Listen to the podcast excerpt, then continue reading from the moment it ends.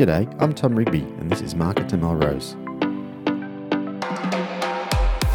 This is the fourth episode of a podcast by the North and West Melbourne News, the award winning local newspaper published by the North and West Melbourne Neighbourhood Centre on Errol Street, North Melbourne.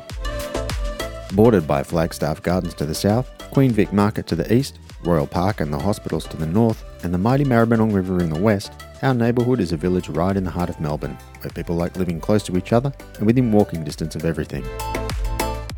This episode, our feature includes some exclusive recordings of folk music from the Silk Road region of Central Asia, performed by local musician, artist, and economist Ed Zhao. This episode also features the return of the Community Notice Board segment after a brief hiatus due to the Queensberry Cup special. The Community Notice Board is a crowdsourced segment, so if you've got something coming up that you want to plug, let me know and we'll talk about getting it on the show. You can reach me on Facebook or Instagram or email me at market2melrose at gmail.com.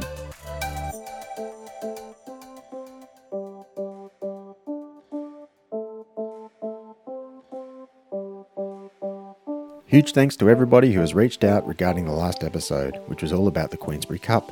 The response has been terrific, and I was so happy to hear that people enjoyed it. If you haven't heard it yet, I'm sure you'll love the interviews with the intrepid billy cart racers aged between 7 and 78. If you're enjoying this podcast, there's three things you can do to help us out. First, please subscribe to the podcast so we can reach you every time we put out an episode. It's free to do. Just hit subscribe in your favourite podcast app. Please leave us a good rating, or a like if you're listening on YouTube. Finally, please leave a review. Even just a word or a line shows newcomers that actual humans have been enjoying the show. If you can't think of what to say, just write, love the pod. These three acts will take you about 90 seconds and we'll be eternally grateful. 90 seconds for an eternity? Now that's a bargain, so get on it today.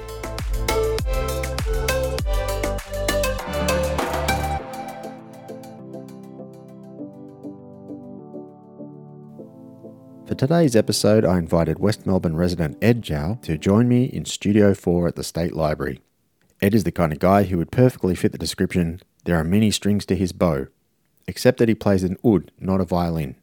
He is a prolific contributor to the North and West Melbourne News, primarily with his hand drawn illustrations, comics, and spot the difference games that grace the pages of each edition. Ed is also a professional transport economist and has travelled widely around the world. The autumn 2022 edition of the News reported that Ed, who was born in China and grew up in Beijing, became an Australian citizen alongside his wife Apeksha. In a recent edition, the news revealed another side of Ed, his love of folk music from Turkic speaking Central Asian cultures along the Silk Road. The news reported how Ed and his family band performed a concert in the Flagstaff Gardens. They shared a repertoire of bittersweet folk songs they learned during lockdown in one of the few places in the neighbourhood where people were able to socialise during the pandemic. Ed, Apeksha, and their son Kai joined me in the studio recently to record some songs and have a chat about this exotic style of Turkic folk songs. Unfortunately, only one of the songs we recorded came out well, a solo piece by Ed, accompanying himself on the oud. The recording of the other song did not quite sound right, and my amateur studio engineer skills are entirely to blame. This was actually the first time I've had more than one person in the studio. It means we can't hear Kai's singing and drum playing on the Uyghur track that they played. We'll have to get Ed and Kai back to record some more tunes once I've mastered the gear at Studio 4. Now, without further ado, here's Ed Zhao.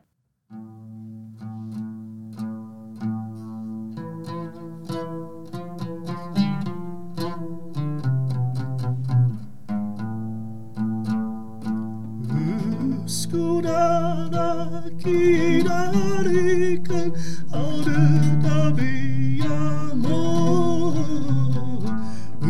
Üsküdar'a giderken adeta bir yağmur. Katibimin serizin hüzü iter ki çamur. Katibimin itergi chamo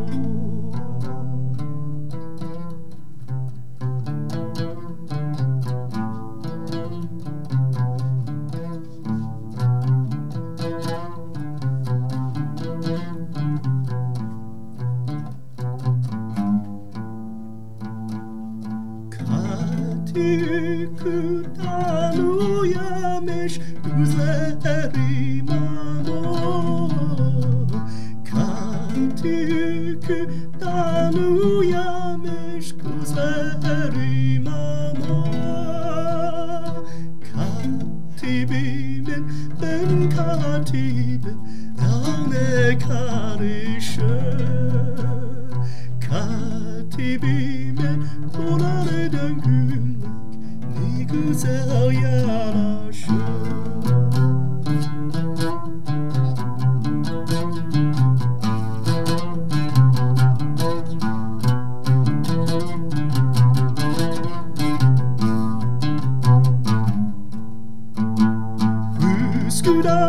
giderken Dör ben dör budur. Üsküdar'a giderken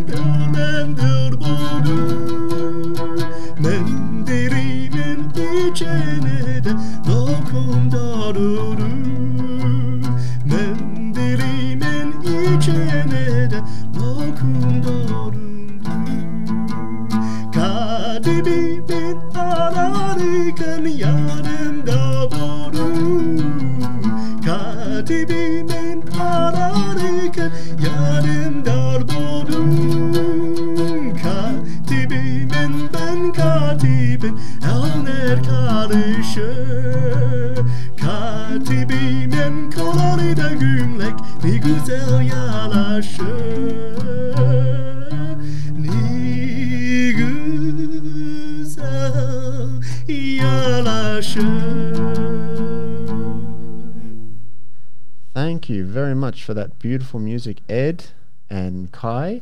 And we're also joined here by Pecha. Hello. It's called Üsküdar'a Gideriken. It means uh, on the way to Üsküdar, which is a seaside town in uh, in Turkey near Istanbul. And Katim means my scribe. So it's about a, a girl, a rich young lady, and her male scribe on the way to a seaside town. And the rain started to pour, and the scribe's shirt got all wet. And and and and. and. Is that where it's from? From Turkey? Yeah, it's a Turkish song. Oh, okay. Um, And you've got the you've got the words written down there. yeah, that's right. So um, that's in the Turkish, uh, modern Turkish spelling um, that I found from the internet. All right. W- What are the common themes that that um, tie together this uh, this repertoire? Yeah, so a lot of our our uh, pieces so far are from along the Silk Road, uh, in various languages, whether it's Turkish, Azeri, Uyghur, and Han Chinese as well. A lot of these songs are about love and longing, and a lot of these places are conflict zones as well today and historically. And I think there's something beautiful in, in, in everything. And while there's this a lot of torment and and everything else going on, uh, I think love is a, a theme has uh, stood the test of time wherever you are. So a lot of our songs are love songs from along the Silk Road. And what drew you to that region of the world as a, as an inspiration for your for your repertoire? And that's an interesting question. I mean, uh, a lot of things are unrelated.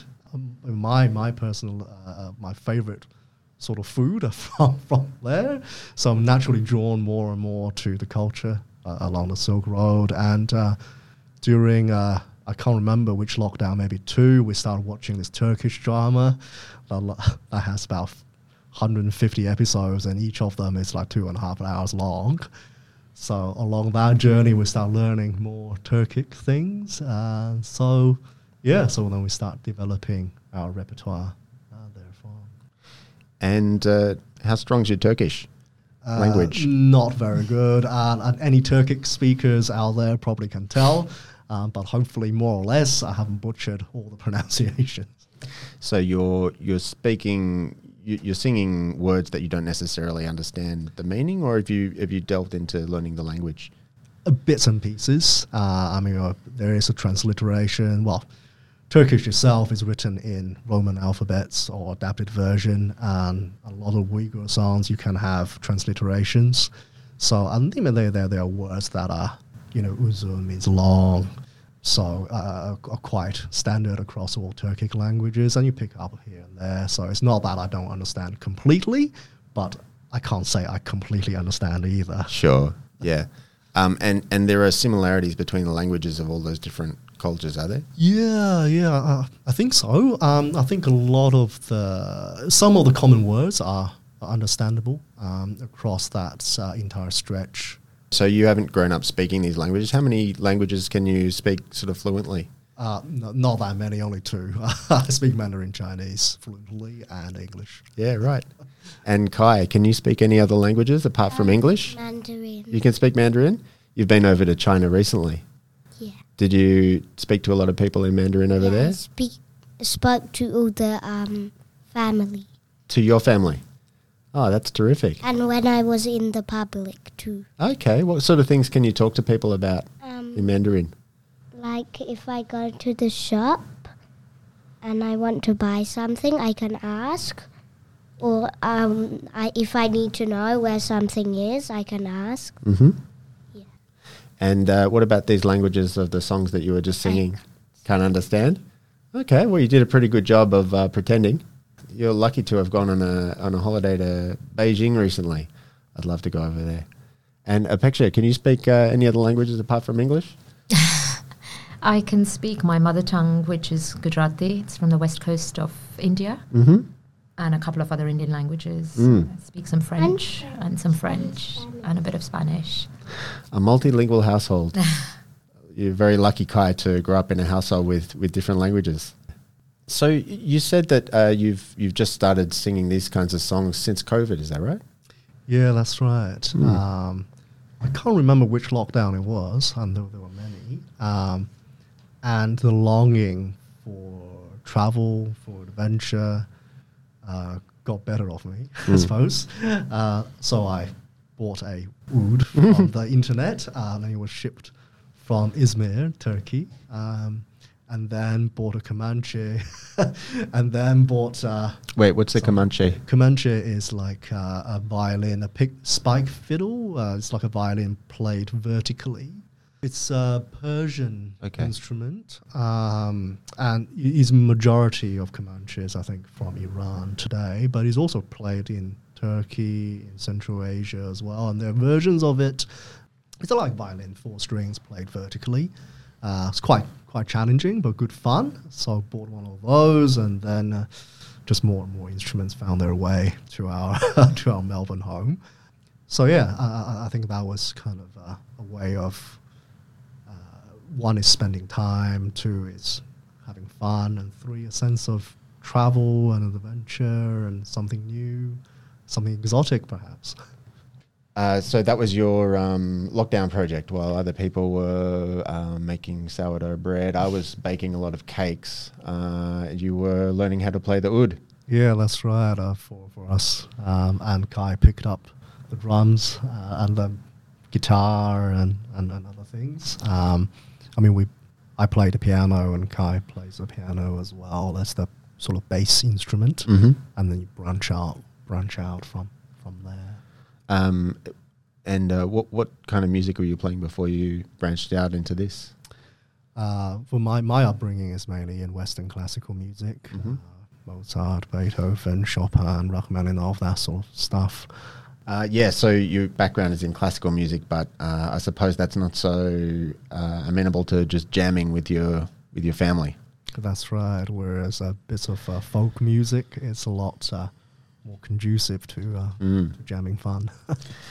uh, and, uh, and Kai, what, what would be your favorite type of music? Um, the one that you play on the piano.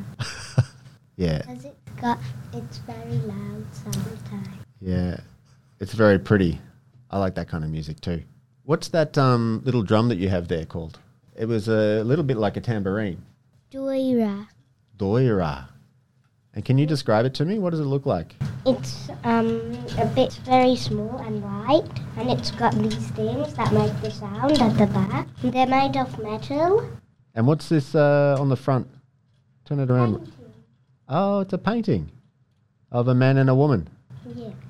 That's a beautiful instrument. Where did the doira come from? The Doira, this one is from Uzbekistan, Ah. uh, from the town, uh, ancient town Was it Samarkand or Bukhara? I can't remember. Maybe it was Bukhara. Pekshan and I, we were there back in 2009 and we bought it as a souvenir. Ah. And um, surprisingly, it's uh, still going. So, apart from um, appearing on podcasts and playing in your lounge room, where do you see you and your family band going with uh, with this music?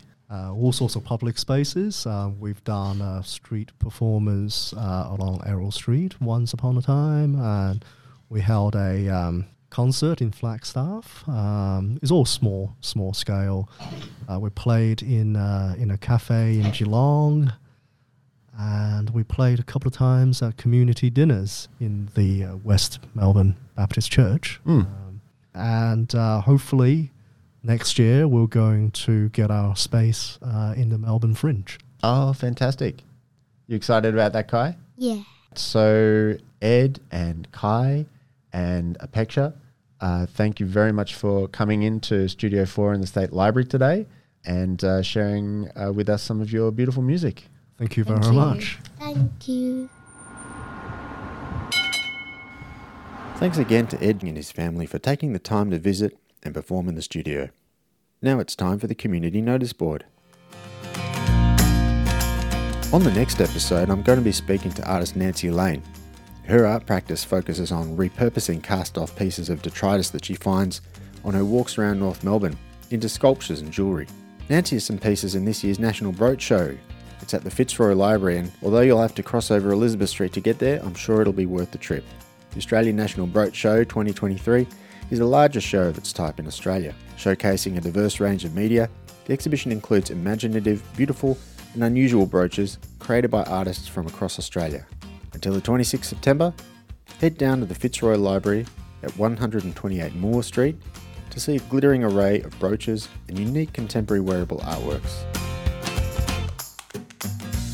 Friend of the podcast, Parul Sen, has set up a new pop up at 400 Victoria Street, just west of Howard Street. Parul featured on our very first episode when she was running the pop up shop on Errol Street with her friend Sarah. The other day I stopped by on the way to the market to admire her wonderful illustrations of iconic Melbourne buildings, streetscapes, and landmarks. You can drop in to see Parul Wednesday to Saturday, 10am to 2pm. Her new calendars for 2024 are out this week. So stop by and grab one or track her down on Instagram or Facebook at Pink Wattle Art. That's Pink Wattle Art. You can hear all about Parul's fantastic work on episode one of this podcast.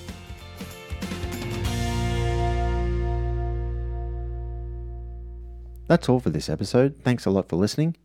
We'll be back in a fortnight with another artsy episode focused on local artist Nancy Lane. Until next time.